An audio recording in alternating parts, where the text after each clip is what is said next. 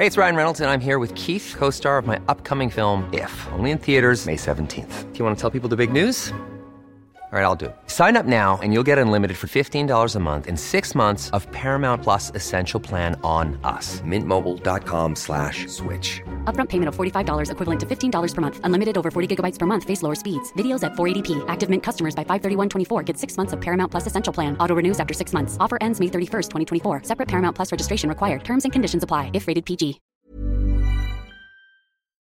This episode of the Self Love Club podcast is brought to you by Amplify Kombucha. Taste amplified. The Self Love Club, a place where boss babes share their stories to empower women. Welcome to the Self Love Club podcast. I'm your host, Bel Crawford. Join me for a podcast series where we'll hear the stories of girl boss women who are doing super cool things with their lives. We'll find out how they've done what they have, their self love and self care practices, and they'll share their tips to empower you to live your best life. At high school, Joanna Hunkin assumed she would become a lawyer, but decided to study communications, majoring in journalism. Since then, she's had a stellar career, working for the New Zealand Herald, TVNZ, moving into a management role as head of entertainment, and has recently moved to Sydney for her latest role as editor of Gourmet Traveller. Joanna's life and career story is really interesting, and in this episode, she gives us so much helpful advice around negotiating contracts, how to operate in a corporate world, and knowing your worth. We're so lucky to have Joanna Hunkin on the Self Love Club podcast. Joanna Hunkin, welcome to the Self Love Club. Thank you so much for coming to hang out. Thanks for having me. Now, tell us about yourself for those who may not know what you do, what you're all about. Well, I'm at a crossroads currently, but I am uh, just about to finish up as the head of entertainment and lifestyle here at NZME in Auckland, and I will soon be winging my way across the ditch where I'm about to start a fabulous new job as the editor of Gourmet Traveller in Sydney, which is very, very exciting. Um, and I'm going to be eating and drinking and traveling a lot, which Oh. is yes, Dream situations. Well I'm sure doing some very hard work. Oh as well. yeah, I'm sure there's going to be a lot of responsibility as well. So how did you get to this point? Like where did you start? Take us back. Like how did you get into this industry? And yeah, take us back to I guess when you're at school. Like where did you grow up and everything? Right, good question. So I actually grew up in Hong Kong. Uh, I moved there when I was three years old and lived there until I was 16 um, and was sent to boarding school in New Zealand when I was 13 because my dad is a Kiwi, my mum's English. Um, so I went to high school in New Zealand and somewhere along the line, I just assumed I was going to be a lawyer. And I don't know where that assumption came from. I suspect it was something that was force fed to us at school because actually, of my friendship group from school, all of my friends are lawyers. It, like, that's what St. Cuthbert's girls go and do. They become lawyers. Uh, Maybe a couple of them are doctors, but um, that for, so somewhere along the way, that's what I was going to do.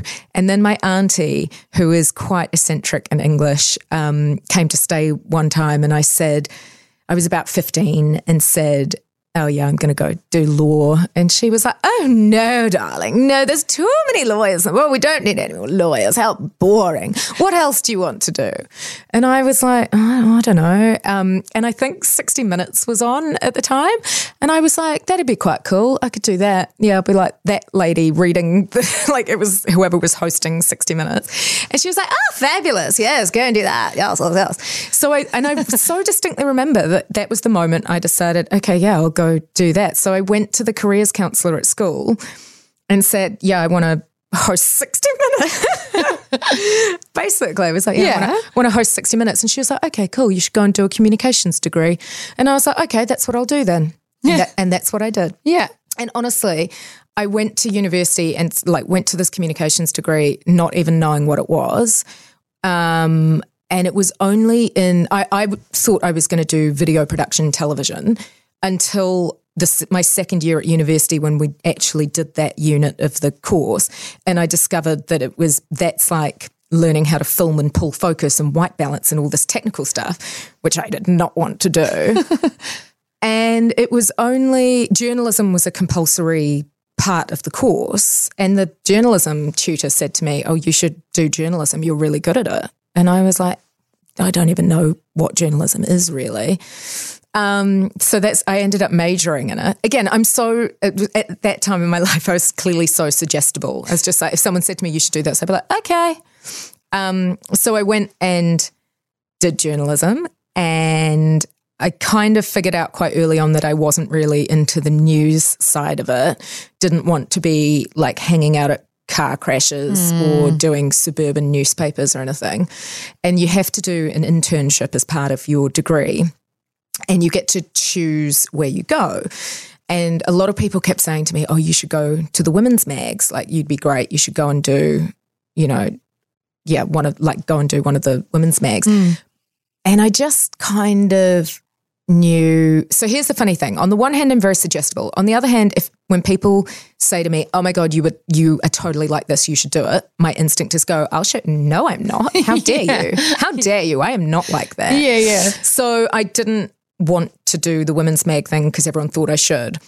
Um, and I woke up in the middle of the night and I just remember this really clearly being like, hmm, there's that weekly entertainment magazine that the Herald puts out. I'll go there. So I went into uni and said, I want to go to Time Out. And they jacked it up. And, you know, in the school holidays or whatever it was, I went and did my internship at Time Out. And I got offered a job. And 15 years later, I'm about to finish being the editor of Time Out. So It's kind of come full circle for you. yeah. I, I, but it is the weirdest thing. Like it, there was no great thought process involved. Um, one of my friends has a great expression where he says, I walk between the raindrops.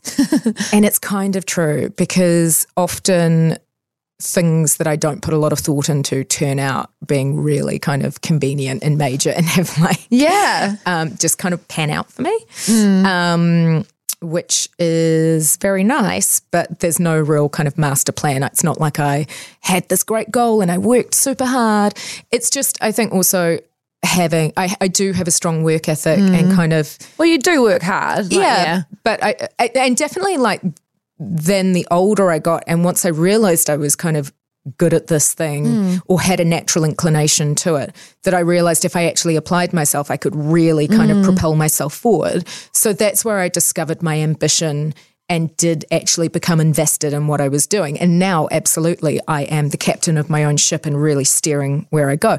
But originally, it wasn't like that. Like, I had no idea when I was 18. Which I think is so standard. Like most people don't really know, or like you say, with your degree and everything, I was the same. I was like, I didn't really know what it meant. Like I was like, yeah, that seems cool, but Seems cool. Had no idea. Yeah. man. Wouldn't didn't you, if you'd said to me, "Where do you see yourself in 15 years?" I would have been like, I don't know. it's ages away. Bar. No, but also in a bar. No. yeah. Um, yeah. So it's yeah, it's a funny thing, but then I think it was probably only in my mid 20s that I started to really kind of take some ownership of my career progression and realize that you not everything gets handed to you on a plate. So for the first 5 years of my career, I was very lucky in that I happened to be a big part of it was I was in the right time at the right place. And like I said I've got a pretty good work ethic and you know I'm a smart operator. So people were just happy to and when you're young and you're cheap you're a pretty enticing Yeah. prospect. So that got me so far.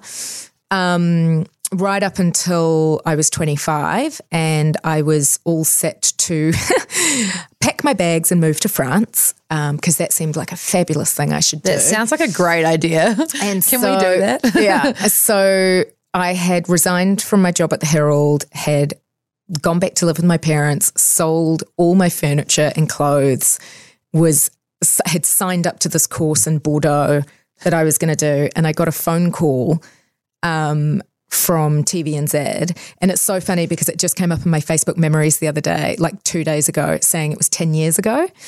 Um, and I got this phone call and they said, Oh, um, you know, you've been suggested that you could be, you might be interested in being an entertainment correspondent. Uh, we're looking for someone to kind of work across our news programs. Would you be interested? And I was like, Oh, such a shame, moving to France. Okay, bye. oh my goodness. and I got off the phone and um, went outside and had a cigarette, which we did back then. Sorry. Um, it, was a different world um, with some of my colleagues who were all a bit um, older and more wizened than I. And they all looked at me and were like, are you kidding me? That's the dream. Yeah, like, that's that what is- we're all here for. We're all trying to get on television. Like, go go and call them back. And I was like, nah, I want to move to France. Um, and everyone was like, no, really, you just You could go. do that later. Like They we were like, can- at least explore the opportunity. Yeah, that's So such a good opportunity, and they've called you with it. Yeah. So I went and called them back and said, okay, well, may- maybe I could come and talk to you. And, you know, I'll do a screen test. I might suck. You don't, like, we don't know. Let's at least explore the opportunity. And so I went in and I did a screen test. And they, I mean, they essentially created the role for me. Um, and so, but because it was a funny old time, it was just after the global financial crisis and there was a whole bunch of cost cutting going on. Um, so it was a really prolonged process, and because TVNZ as well, obviously, is government owned. So this all happened. It all happened very quickly within the space of a month. So I was. It, this all happened at the end of or start of August ten years ago, and I was leaving for France at the start of September. And in the space of that month, I had ditched my entire plan to go, but there I had to wait for TVNZ to get the role approved by the board. So Cliff Joyner, who now actually works with us here at NZME, he was the one um, figuring it all out. He said to me, "Look, go to Europe, have a holiday, travel around. That's I'll, a good idea. I'll call you when we need you back." And I was like, "Okay, cool." you get your holiday and your dream gig. Yeah. So off I went. Um, and I did travel around and I went to all these random places where I happened to have friends and it was great. And after two months, they still hadn't called me and I had burnt through my cash. Yeah, well, and it's was- expensive traveling. yeah. And I was like, oh, what if they don't ever call me? And it suddenly dawned on me that what I had done, I hadn't hadn't signed anything, had no security, and just became very panicked that like, have I just done made an incredibly stupid mistake? Um, so I booked my ticket home and literally, again, this is what I mean about walk between the raindrops. I arrived in Auckland on like a Thursday morning, turned on my cell phone, and there was a voicemail from Cliff Joyner saying, We've had the role approved. We're ready Phew. to send you the contract. And I had just landed in Auckland that morning. The weirdest thing. Timing. Yeah. So It was meant to be. Yeah. yeah. So um, I went to TVNZ, I was their entertainment correspondent for a couple of years. I met my husband. I got married, um, which was a really good distraction from the fact that I didn't particularly like my job. Yeah. um, what kind of things, like obviously with a corres- uh, entertainment correspondent, what kind of stories and projects? And I know you traveled a bit. Like, what kind of things were you Yeah. reporting on? It was a funny old position. So the kind of the main thing was doing breakfast slots. So reviewing movies, reviewing music, talking about you know any big entertainment news stories, celebrity stories, um, obviously anything local that was happening. So one of the big things that happened here during that time was the premiere of The Hobbit, uh, which had a massive event down in Wellington. So I hosted the red carpet live coverage from there, which was this like three hour extravaganza. Um, so it was things like that. But I also produced other reporters who were overseas doing interviews for us. So Dominic Bowden was based in LA. He would get a lot of um, interviews with sort of Hollywood celebs up there. So he would then send that footage back and I would help script it and package it together, things like that. Um, but what happened during after that two year period was there was a really major change in management at TVNZ, um, and there had been an Australian guy in charge of it of, of news and current affairs who had that real kind of Australian, more American style attitude to news, which is quite entertainment focused. And he left, and a British woman came in from the BBC who was very dry, kind of there is no room for entertainment news at to, at Television New Zealand. So at that point, um, I moved out of entertainment reporting and became a general news reporter, which was a really good thing at the time um, because I needed to kind of just change my situation and do something new. But also, it gave me a really great foundation for what I've gone on to do and also taught me a lot, even though I didn't realize it at the time. The whole process and experience taught me a lot about corporate culture and management and how these situations are handled. At the time, I thought it was all about me and what I wanted.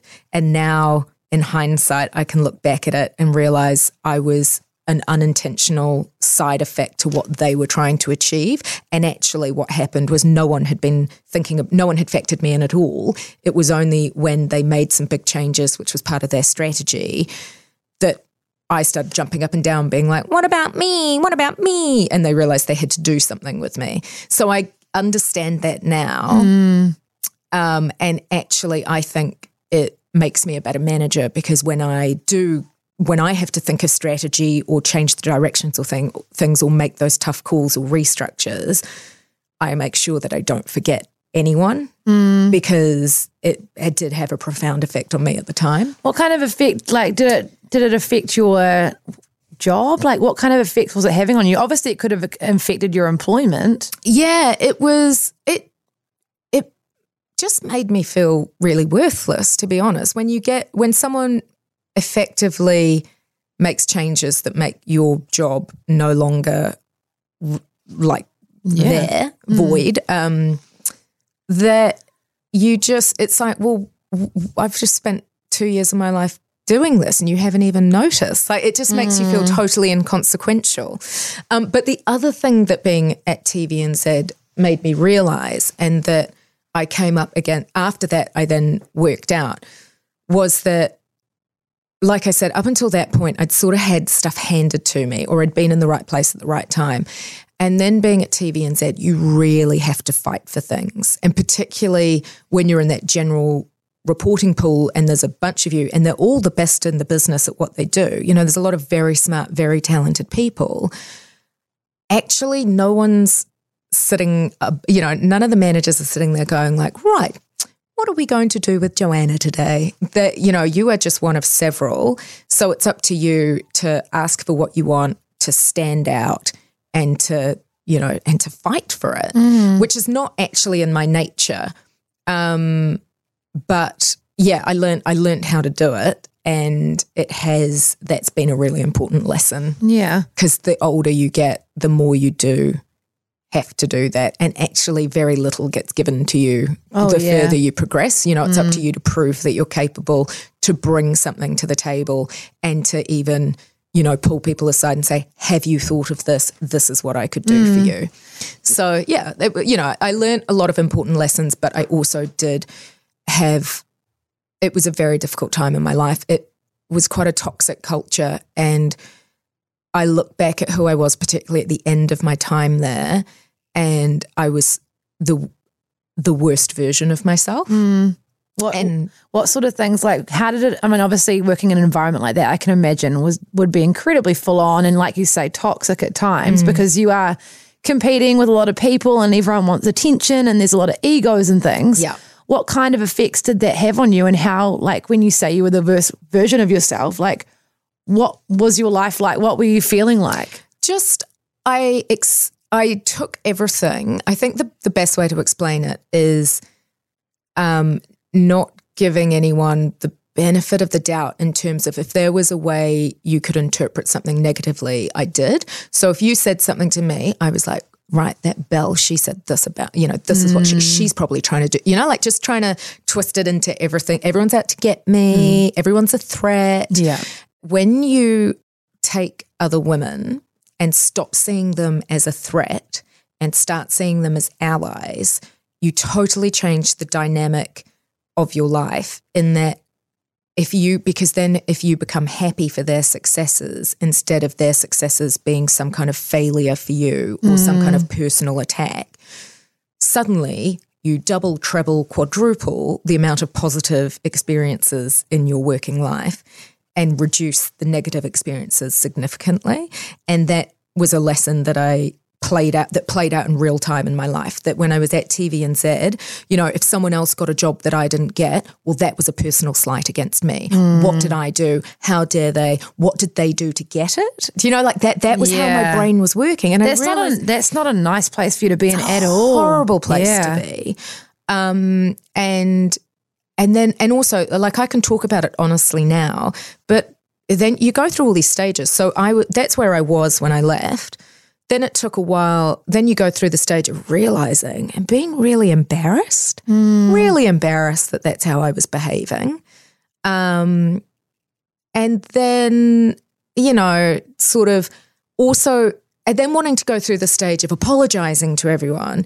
But actually, here's the catch it's not all, it wasn't all me. Like, yes, I was definitely part of acting out a little bit? acting out and part of the problem, but alongside other people behaving the exact same way. And some of those people to this day have not figured that out or learnt that lesson. So some of them, there are some people from that time that I have nothing to do with and want nothing to do with because They haven't learned. yeah, Yeah. correct. There are other people who have gone through the exact same thing as me, and we are now very good friends, and we can sort of look back at it and laugh at it a little bit. But it's a very, it, it, it ha- it is actually quite a long process to go through all of that. Mm. Do you think it's an environment like obviously you wanted to go and do other things, but is it an environment you think you could have stayed in long term? Absolutely not. It was really, really starting to mess with my mental health um, uh, to the point where sometimes I would walk to work and when I saw the building, I was starting to get short of breath. Like it was giving me severe anxiety or even, yeah, just uh, uh, like a form of depression. It was just really wreaking havoc with, yeah, with me because I knew what it was doing to me and I didn't want to be that person, but I also couldn't stop it. And I felt very trapped. And I think that's not just a TVNZ thing. I think that's a real problem within the media industry, particularly in New Zealand, because it is a very small market. So, yes, we get to do really cool things, but if it's not working for you anymore, where do you go? That's quite a challenging situation to find yourself in. um, And lots of people do find themselves in it.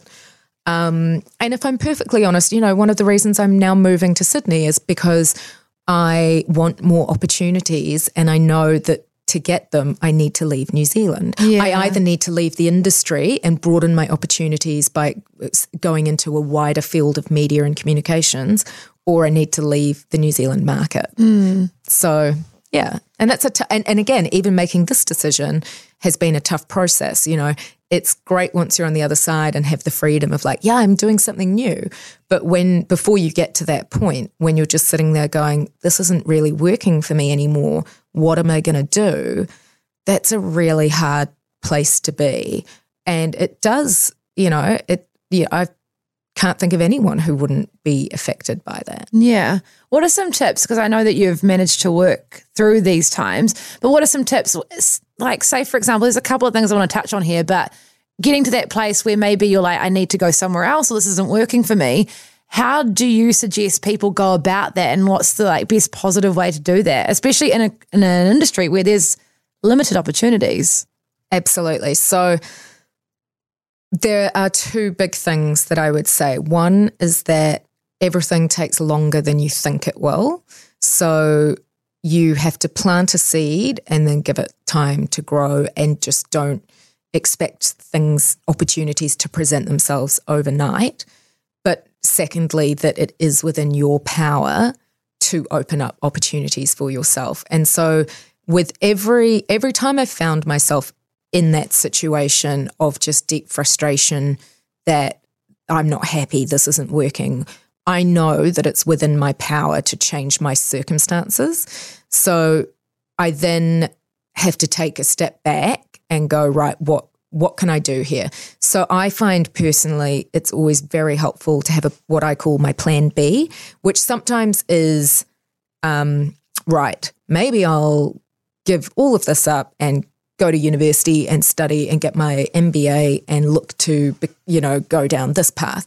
So I like to have something that's a plan B of, you know, this would always, there's always something in case it all kind of falls over. Mm. And that for, personally for me gives me a level of security that allows me to kind of not be overly emotional or hysterical about things that I know there's like a safe, sensible option that I could take. I've never once had to revert to my plan B, but for me, it gives me the control to know that it's the, the control and knowing that it's there allows me to kind of be cool, calm, and collected approaching what I really want.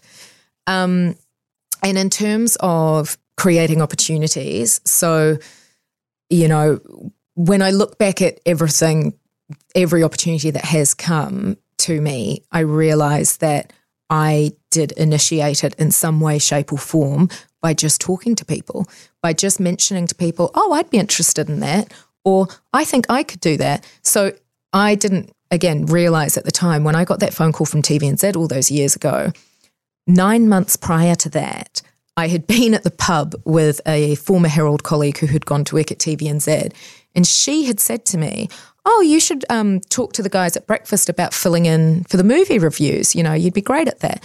And I was like, yeah, that sounds cool. You should definitely like let them know I'd be up for that. And she put me in touch with a producer at the time. Nothing ever came from it. I think we sent like one email saying, yeah, I yeah, I'd be keen. And that was like the last I heard. Nine months later, when they were looking for someone or when the conversation did come up because the timing was right for them, somewhere my name registered, and that's what led to that opportunity.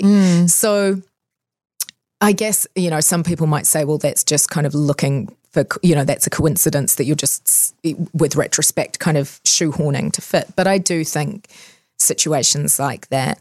So another one was when I was uh, looking to leave TVNZ, I sort of just started meeting with contacts that I thought um, might have advice or just just basically I always start by just meeting with people I respect because I think there's no harm in talking to people and getting their view on things.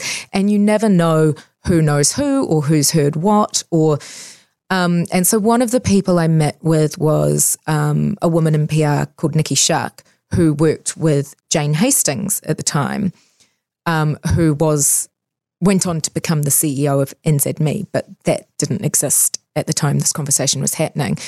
And Nikki was doing some work with the radio network and sent me in to meet with Dean Buchanan. Dean Buchanan is now my boss. But at the time, actually, nothing happened from that conversation. It was just a nice to meet, how are you, etc.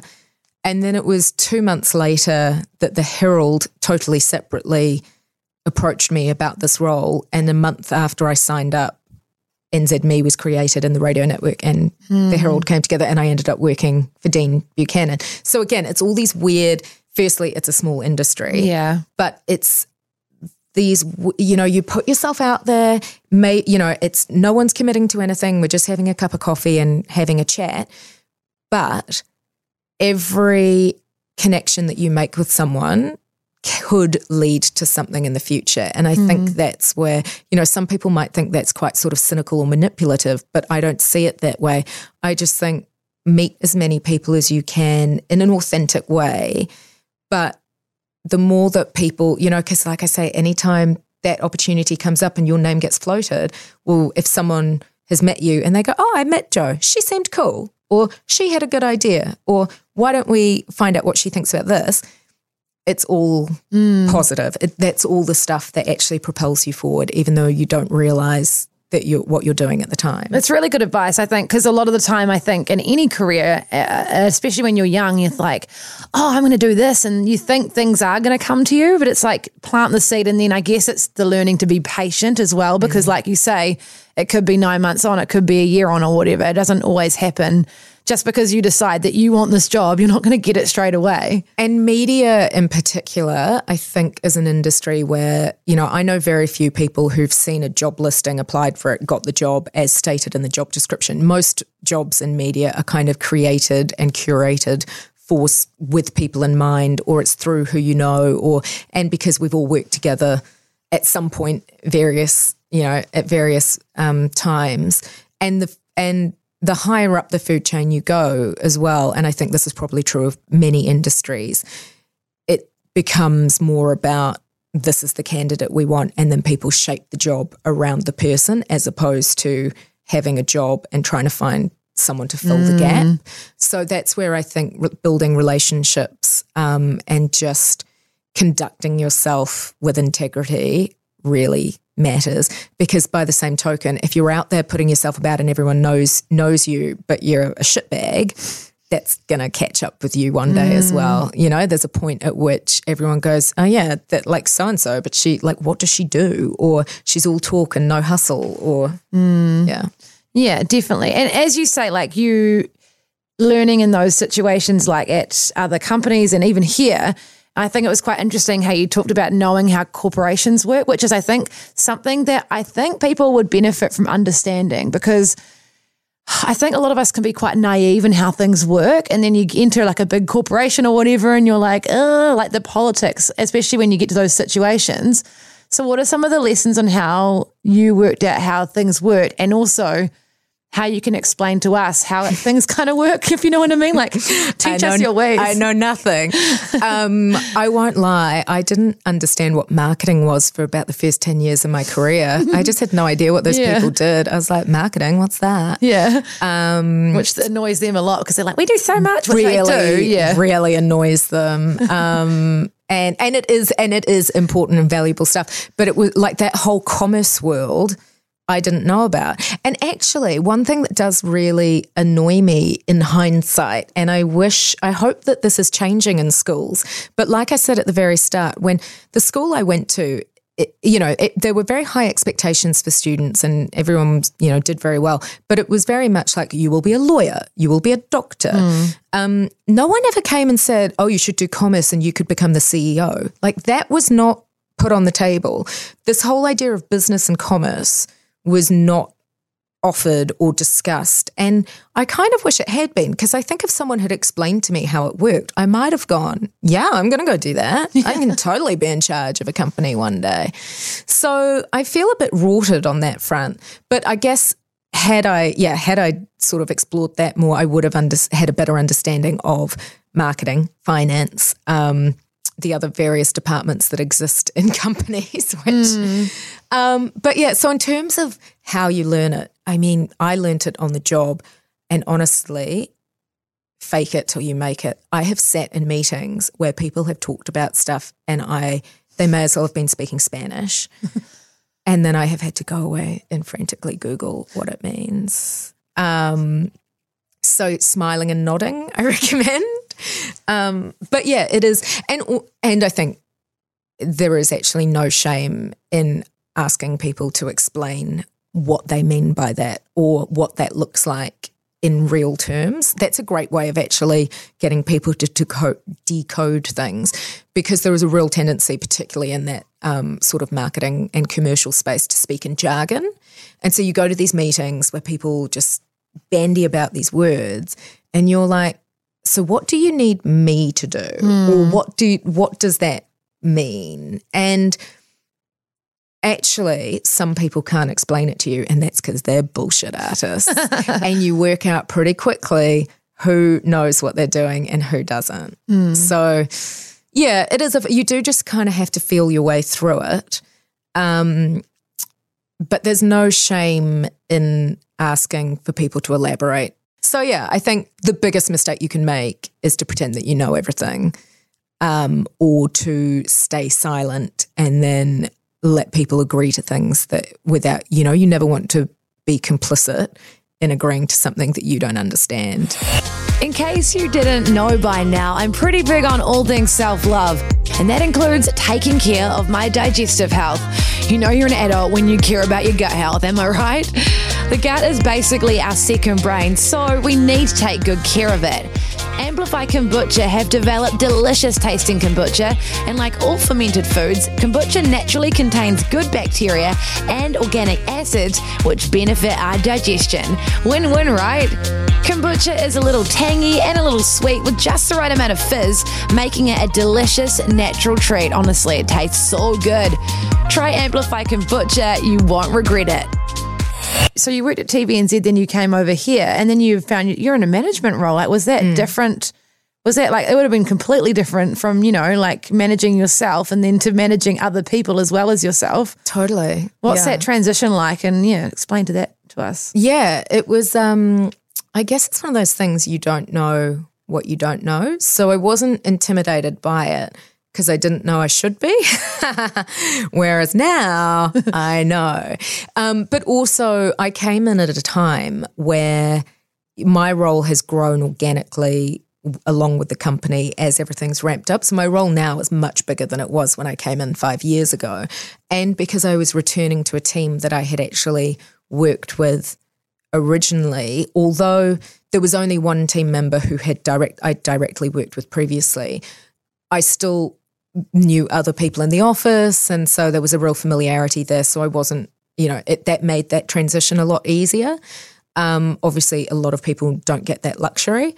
Um, but yeah, it was my style has well i say my style has always been i suspect many people would disagree with this but in my head i think i come in quite softly softly and i like to scope things out and i'm not there to blow stuff up until i've got the lay of the land and then once i know how things operate and i'm up to speed and i'm confident that i really do understand it all and and I'm not faking it anymore. You know, once once I've faked it till I've made it, um, that's when I will come in and like be set a direction and say this is what we're doing and this is why we're doing it. And but I've seen other people come in and not do that and just from the outset want to blow stuff up and make their mark. And I just think it's a really stupid thing to do mm. because the only way you can, I think, the only way you truly get people to come with you is to get behind them and, you know, push them all along together. You know, you all want to be moving in one. You can't like run out in front and try to drag everyone mm. along. So it's all strategy, really, isn't it? Yeah, it is. But the funny thing is, you like again, I can say that in hindsight. Mm. At the time, I don't think I had a strategy at all. At the time, I was just like, oh shit. This okay. How we're like, going to do things, I'm I guess. I'm a grown up. Yeah. um, but it's also really exciting. And I think what I, you know, what I've come to realize about myself is I really like to be challenged. And so, um, and when I stop being challenged by stuff, that's when I start to get restless and bored and not happy and needing to, mm. that's when that kicks in. So I kind of now recognize those signs in myself and can either set up a new project or start, you know, like, so I've done that. I did that here two years ago. I've started to have that feeling of restlessness and like, mm, things are a bit, you know, it's all just become a bit too easy mm. and everything's smooth sailing. And so that's when, um, you know, last year I decided to launch the Trailblazer project, which was for the um, suffrage anniversary, which turned into this monster project mm. which nearly killed me. It was incredible. Well but done on that. Thank, thank you. But um, it did. That was purely born out of me being like, right, I need something to to shake things up. I want to do something outside of what my everyday nine to five is. So, um, and I'm not afraid to do that. I guess I'm not afraid to. I would rather be busy and doing things outside of you know, the box, you know, what the boxes say my job is, than just kind of cruising. Cruising. I'm not a good cruiser. Mm, I think yeah, that's totally understandable because you want yeah, you want to have things happening rather. You don't, you don't want to get bored. No one wants to get bored. Some people are happy with that, but a lot of us are like, what's next? You know, what else can we do? And it's a really interesting thing as well because like the older I get, the more I realize um, that people that yeah, personalities uh, this sounds really stupid that personalities is different, but that there are very distinct different types of personalities. And so just because and, and how you would approach things and mm. not how mm. other people approach things. So yeah. my husband, for example, is not does not share my kind of drive and ambition, um, and is more than happy kind of doing what he does and gets a lot of satisfaction from that. And actually, me what I consider being motivating and being like trying to champion him to be like, you should do this and you should do that. He just finds incredibly annoying. so I've now learned that I should not do that. Yeah. Likewise, um, there was someone on my team who said to me one day, "Oh, it's really great when you can just um, check in with me and ask me what I'm doing and remind me like what else is coming up." And I was like, "That would annoy the shiz out of me if someone kept checking up on me, being like, "What are you working on? Yeah, you would feel like you're being micromanaged. Yeah, but yeah. he loves it, and okay. actually, when once we started doing it, his output like improved or increased dramatically, and he was like, "Yeah, I love it. It's great. Keeps me focused." Mm. So you just have to actually realize that not everyone responds the same way you do, and there isn't like your way is not the right way. It's just a way. Was it an important lesson for you to learn to sometimes not take things personally? It's something I've learned as I've gotten older as well. It's like it's business. Like you've got to take the emotion out of it a bit, and Yeah. you know, because yeah, it is And- hard, but And that, like I said before about that kind of restructuring thing, I think that was, yeah, that was one of those lessons learning that that it, it actually had nothing to do with me, and very often in business it has nothing to do with the individuals. It is just there is a place they need to get to, and sometimes you're standing in the way. So, um, but yeah, I I think one of the biggest lessons is to to not kind of obsessively uh, self critique and analyze. You know that feeling, and I do this, um, and I tell myself not to, but of course, it, and I'm I think a lot of women in particular do this of lying awake about stressing about something you've said or stressing that someone thinks that my you God, yes. said something or that when you said something that you meant this but you didn't really mean that you know like that whole Yeah. wormhole reality check they are not lying awake worrying that you're worrying about them so just let it go like no one's actually thinking about you get over yourself Mm. Yeah, Like- no, you're so right, and. I, and I say that to myself in that tone sometimes at night i'm like oh just shut up like no one even cares about you and then i go to sleep Yeah, you're right. I think we worry. We spend a lot of time worrying about things that people aren't even thinking Hmm. or doing, and it's like just you just stress yourself out, upset, upset yourself. probably the person you're worrying about they're too busy worrying about what their boss thinks of them. When then their boss is mm. thinking about like what someone else thinks you know it's just it doesn't achieve anything.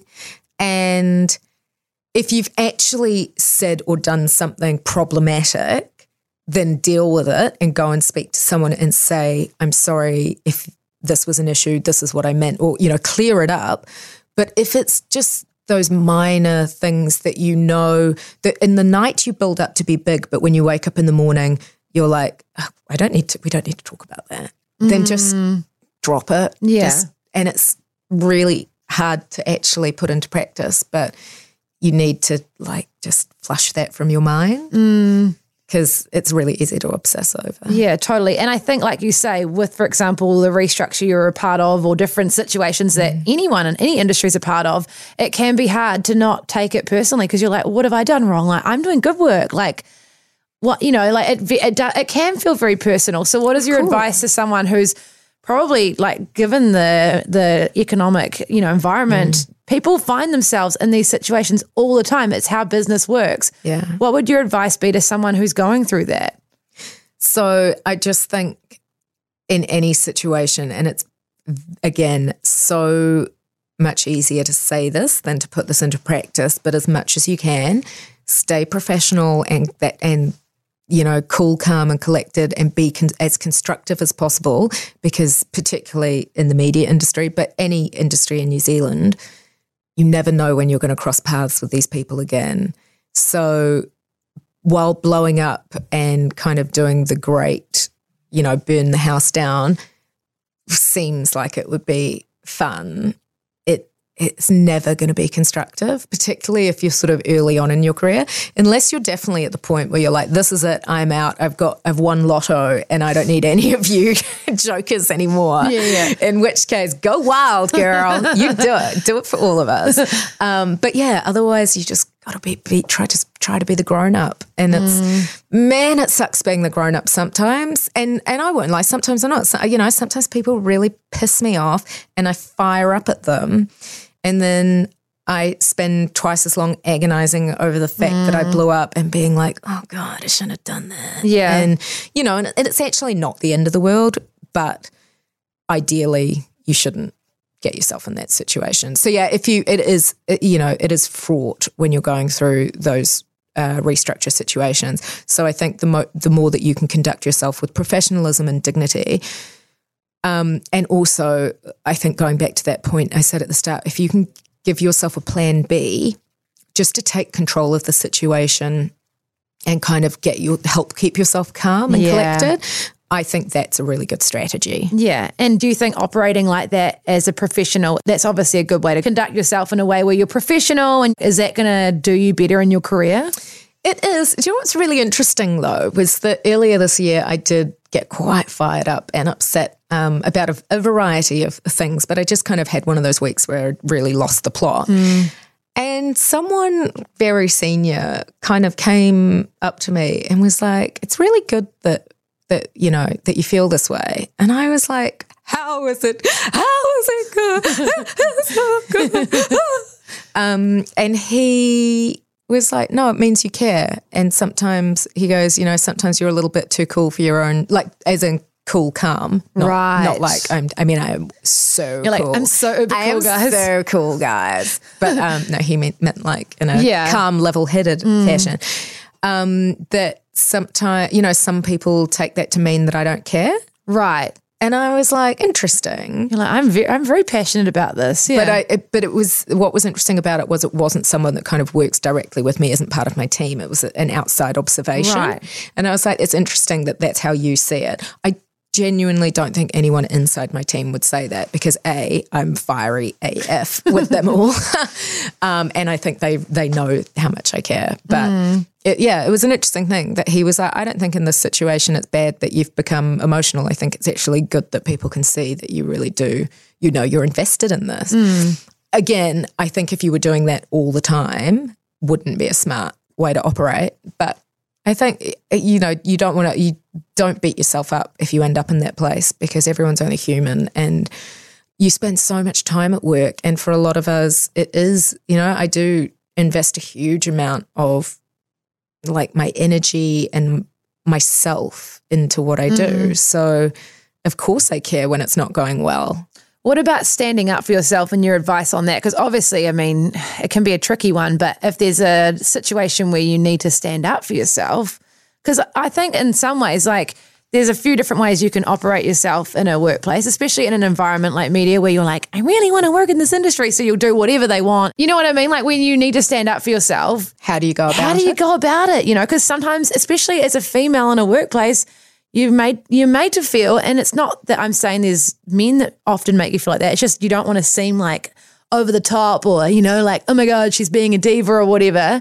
How do you do you suggest people stand up for themselves when it's needed? So personally, I think I have become quite good at standing up for myself, and also I'm a bit of a um, natural justice warrior. Like I have a very innate sense of justice, and if I see things that aren't fair, especially when they don't involve me, I will often go and ruffle some feathers on behalf of other people. Like I like to get involved in stuff that I don't really shouldn't don't need to be involved in, but because I sort of operate on this level that I'm like, well, they're probably they're not going to do it for themselves, so I'm going to get in there because I don't care, and then then I sort of hope that one day someone will do that. for Yeah, it's good karma. Um, but in terms of standing up for myself, I just uh, my approach is always be very direct, but then don't push it. So you say what you want, and you leave it, and you let them fill the silence. And particularly when it comes to negotiating and and you know negotiating contracts and things, it is a very effective um, tool or method.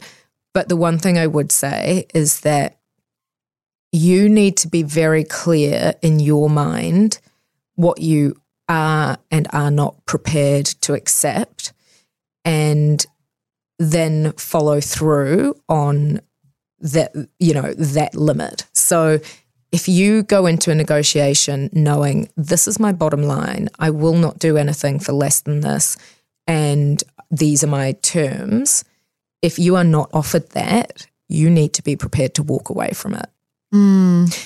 And if you do, often they will come after you if they want you, but they might not. And if they don't, you need to be comfortable that you turned it down on your terms. And that's not a reflection of your self, you know, of your worth or anything else. You just need to be prepared that it's going to feel a bit shit. Mm, yeah. when you're young, in particular in the media industry, I think there is this real attitude of, well, I've got 50 other people that want would die to have your job. And then the further up the food chain you get, the less you're made to feel like that. And actually, you do start to really garner some bargaining power. One thing I find interesting is that often people start negotiations by saying, Tell us what you want. And I will always turn around and say, Tell me what you think I'm worth. So you think that's a good? Is it? I was going to ask you for some tips Yeah. on this. So that's a good good thing to say. So I don't think you should say because as soon as you say what you want, that's as much as you're ever going to get, and they'll just try to undercut you from there. Mm. If it's within a range that you are willing to accept, I wouldn't bother being like, no, that's not enough, because you risk them actually just walking away from the table. Yeah, you got to be a little bit careful, don't you? It's like a Yeah. Again, it's sort of it's hard to give specific advice Yes. in a general Yeah. context, but I do think and, and also I know as someone who, you know, manages people and recruits and I always operate on I actually offer people as much as I can for the role if I think they're worth it. You know, some people obviously if you're getting someone in who's less experienced, I'm not going to offer them the same salary of someone who's got 5 years more experience. But if I'm replacing like with like, then I will offer the maximum that I've had approved and explain to them this is what I've got to work with. This is a fair rate for this role. You know, this is no one else is getting paid more than you for this role. So will you take it? And I think people kind of know that I'm not bullshitting. yeah. At least you're being straight up with Yeah, them. and I and I respond quite well to that. I've had people do that to me before as well. I think as soon as you get and often people, you know, what is the point in having a protracted negotiation over like two thousand dollars? It doesn't make any as a manager, it makes no difference to me. But as the 21 year old who's trying to rent a house in Auckland, or, you know, rent a room in Auckland, hmm. actually, that probably is the difference between whether they're eating or not. What has it been like for you being a woman in management? Do you find that hard sometimes?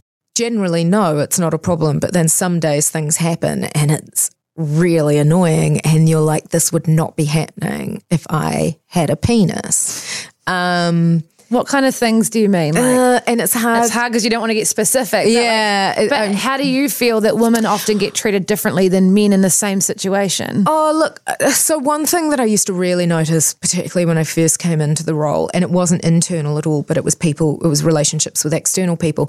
So, I had a male deputy, and the number of publicists who would address an email, Dear Chris and Joanna, even though I was the head of entertainment and he was the deputy, they would always address it to him, or they would even send it, Dear Chris, but kind of and everything was targeted at him. And I was like, is that because they think I'm too busy and important, or is that because they think he's in charge?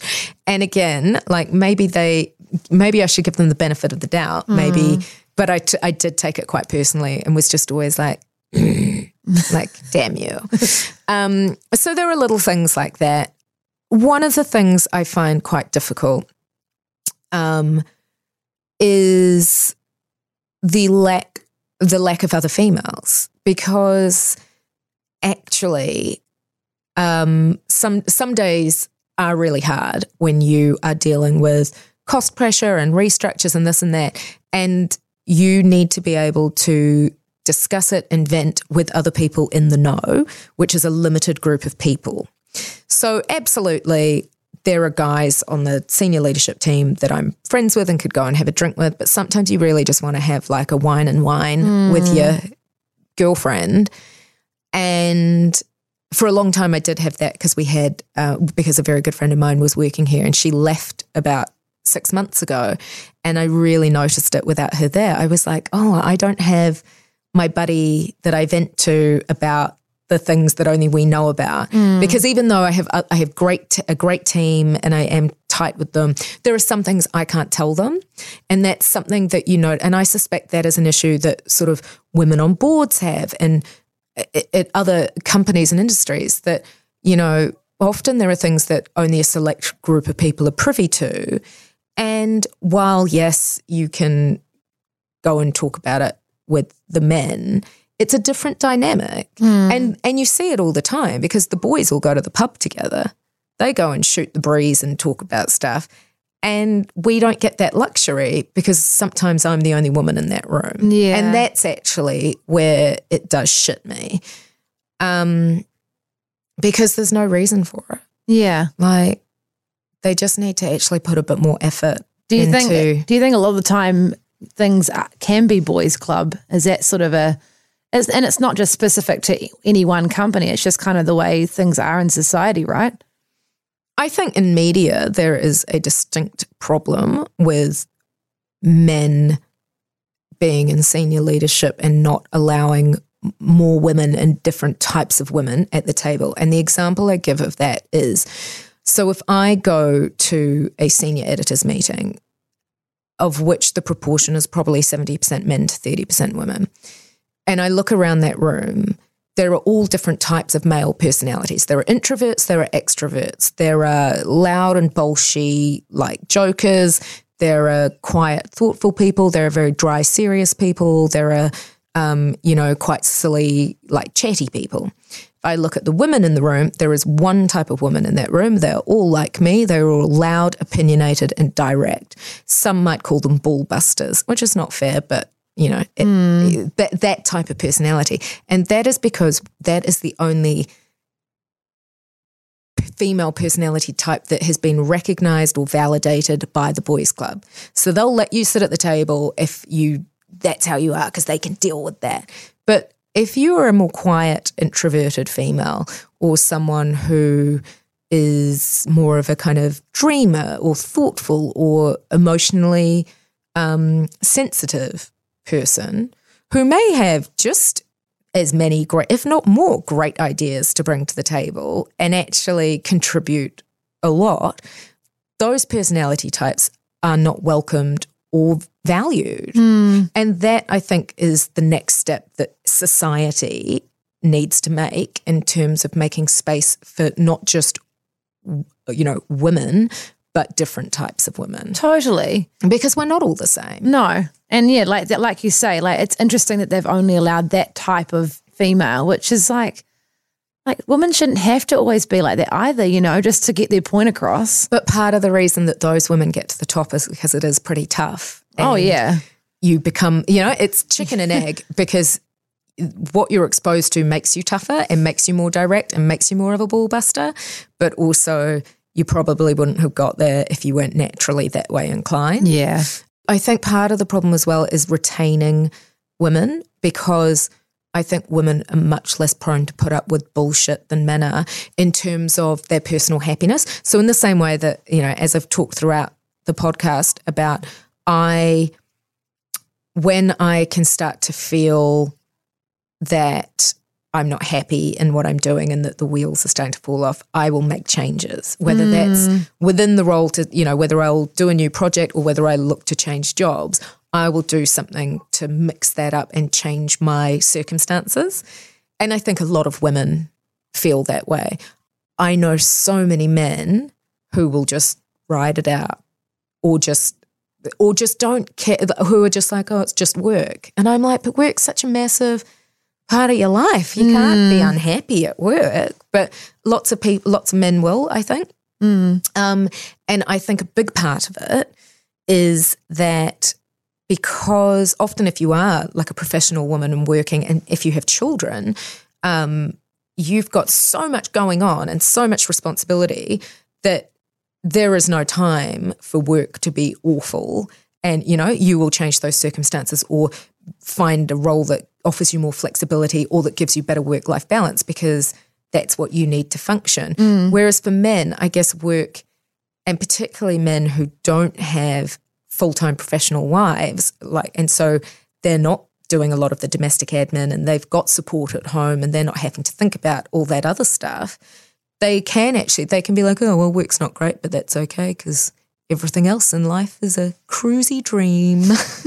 Do you know, like that, that would be nice, wouldn't it? Do you know what though? Honestly, if you look at most, I- again, I come back to media because that's the industry I know, but I suspect it's true of banks and insurance companies and God knows what.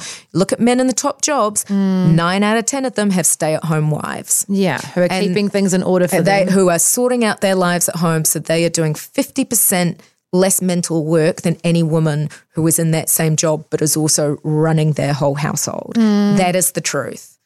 And if you ever want to find a power couple, never look if you if you ever like think of all those power couple lists.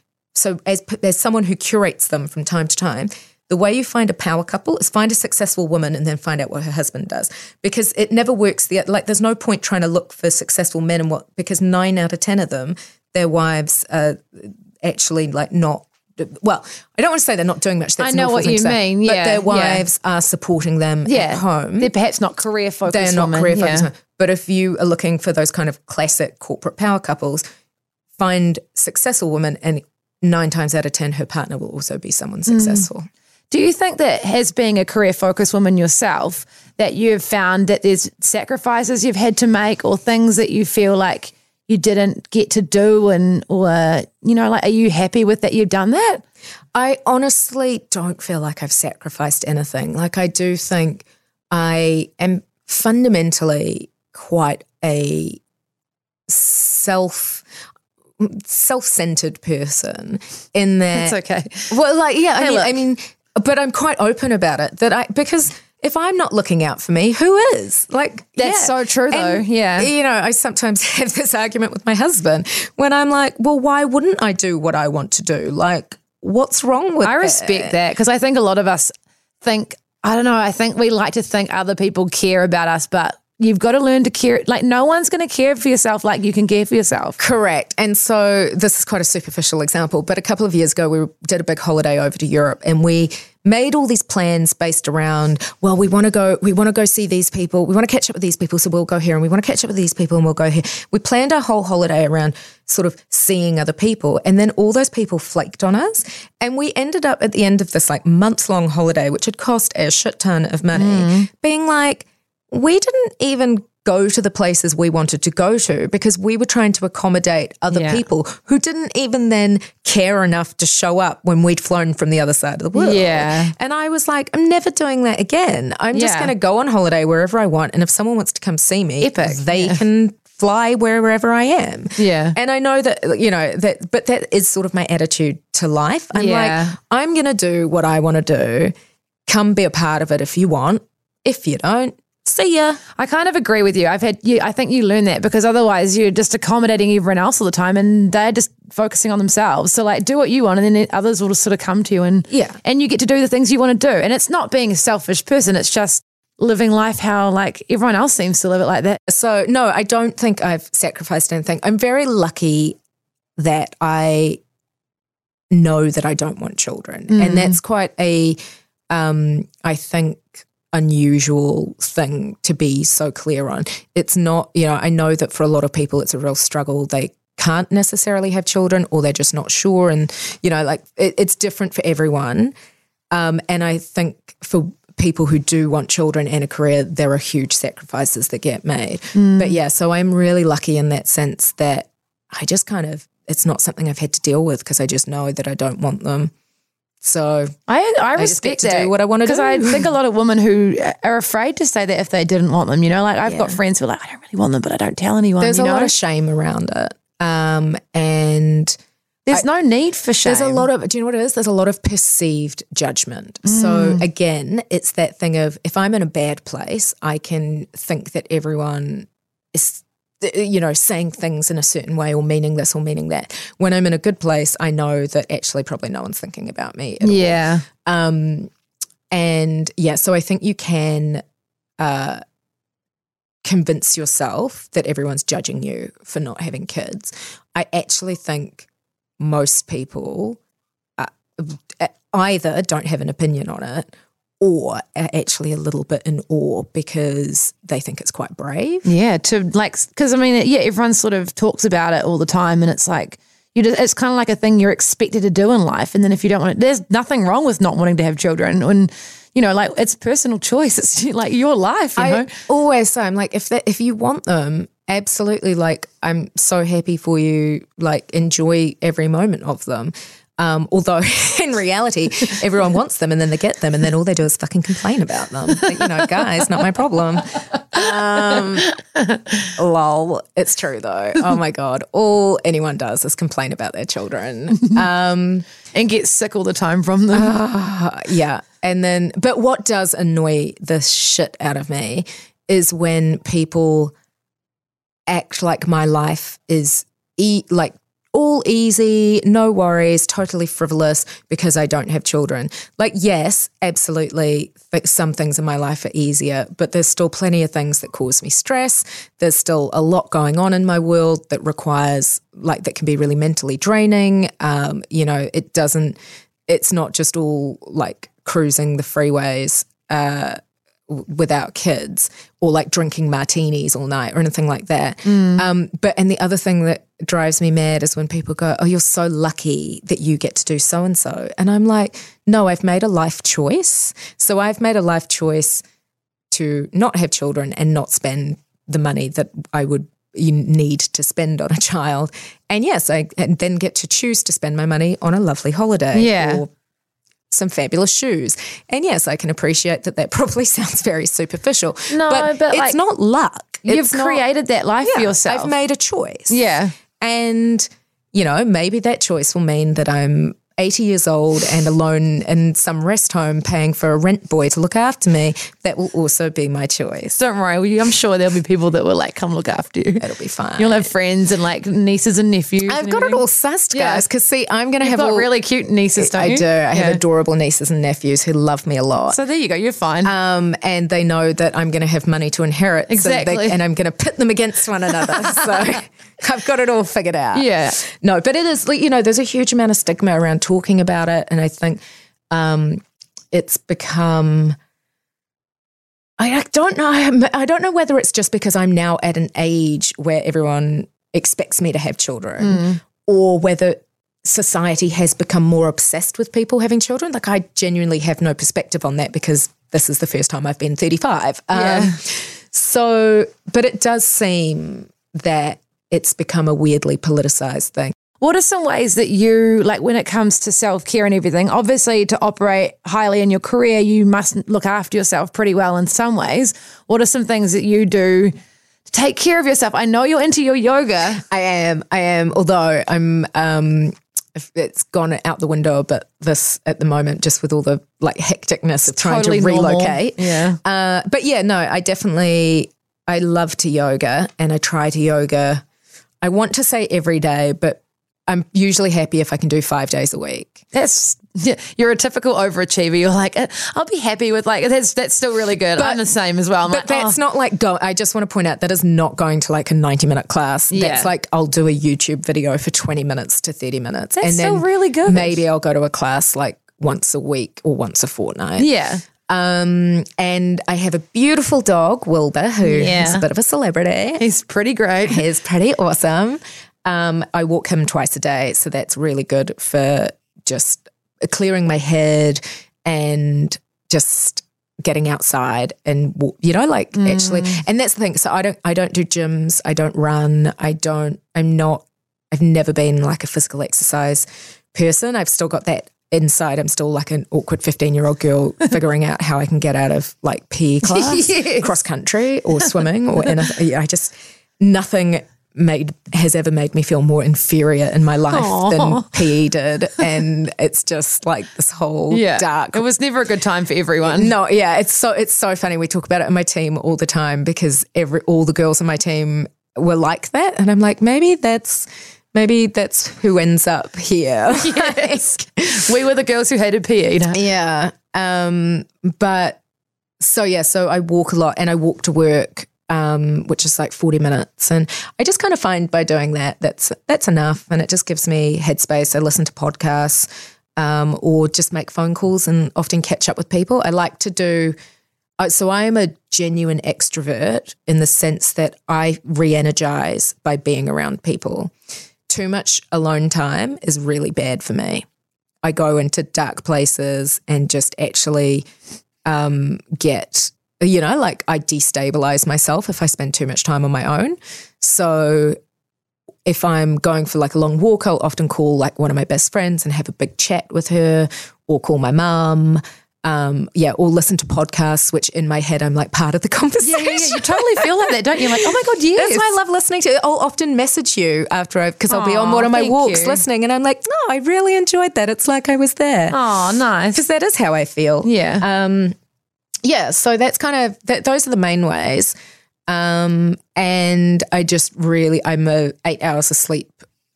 Yeah, eight hours of sleep a night kind of gal. Sleep is so important. I think you realize that the older you get, like when you're younger, you're like, oh, it's all good. And then now I'm like, I have to stick to my sleep schedule, you know, like otherwise everything's out the whack and you feel crap and just like Yeah. life isn't as good. Yeah. Um, and I'm someone that uh, when I get overtired, like I, cr- I just cry, like Yeah, it's I'm a physiological. I I'm just burst into tears, and I can't operate that way, so I don't. Um, but I also do believe that you do need to have a good blowout once in a while, and I'm all for. Just yeah, every now and then getting a bit silly, and I actually think that's okay too. Totally. Everything in moderation. Hey. Yeah. What is some advice you'd give to your younger self? I look back on like particularly my early 20s of my career and I'm in awe of who that person was because the naivety of not that like the naivety of youth I wasn't afraid of anything. So I said what I want and I you know particularly in my writing I was a columnist and opinion writer and I just put my opinions out there and I wasn't afraid of what I and now I'm like I now I think that's terrifying. And I look back and I'm like god it was like some kind of superpower.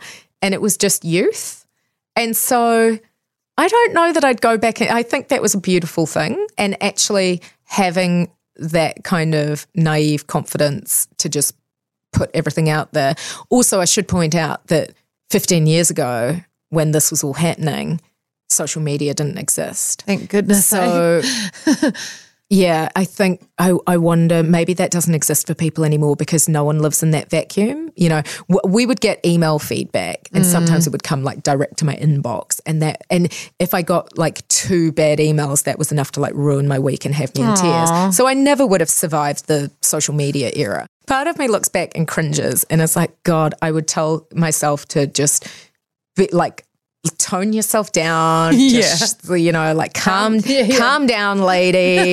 like just tone it down. You're not everyone thinks you're the fucking greatest thing in the world. but that was my superpower and it mm. got me where I am. Yeah. So I don't know. I don't know that I'd change anything. Yeah.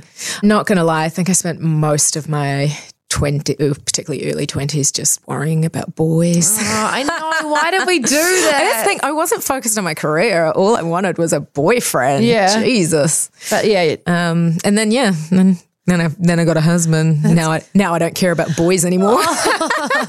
That's another thing, though. I think a lot of girls, especially in their young 20s, you know, like, and I hear from a lot of them, and they're like, know, they think they need to have a boyfriend. It's like, no, like, focus on yourself. Like, it is mm. hard, though, when you're in your young, tw- in your early 20s, because that's sort of like, you want a boyfriend and you worry about boys. It's a, it's a thing. Well, have you got any advice around that?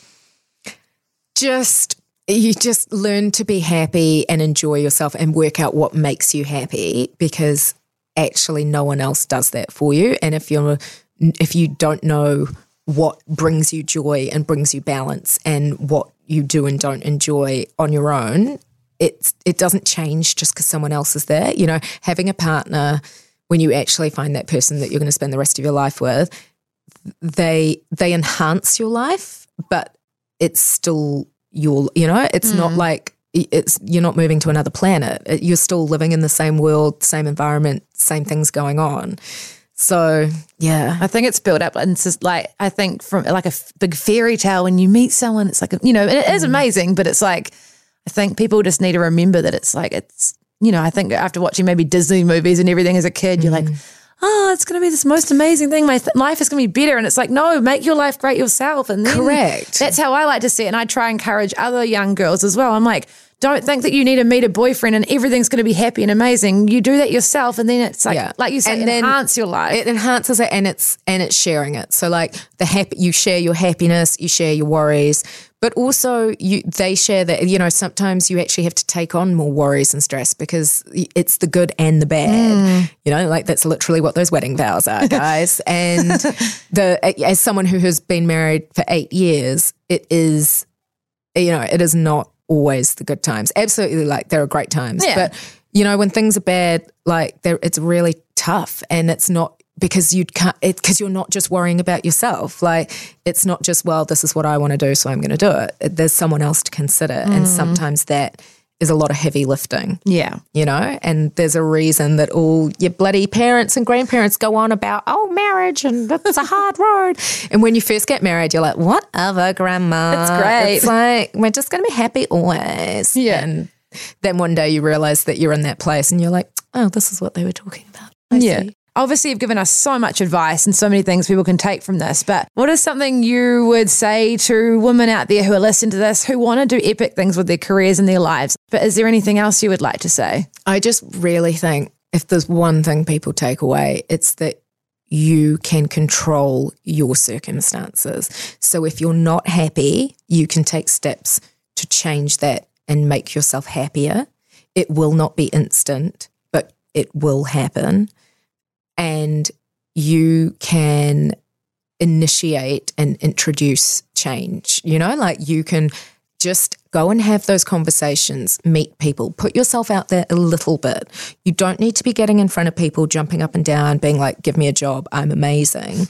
But just start the conversations and get to know people and spread, you know, by putting it out to the universe, I'm, this is who I am, I'm looking for change, is actually enough to change things. Like, and that might sound a bit woo woo, but I really believe that. I mm. think you actually start the process by vocalizing it.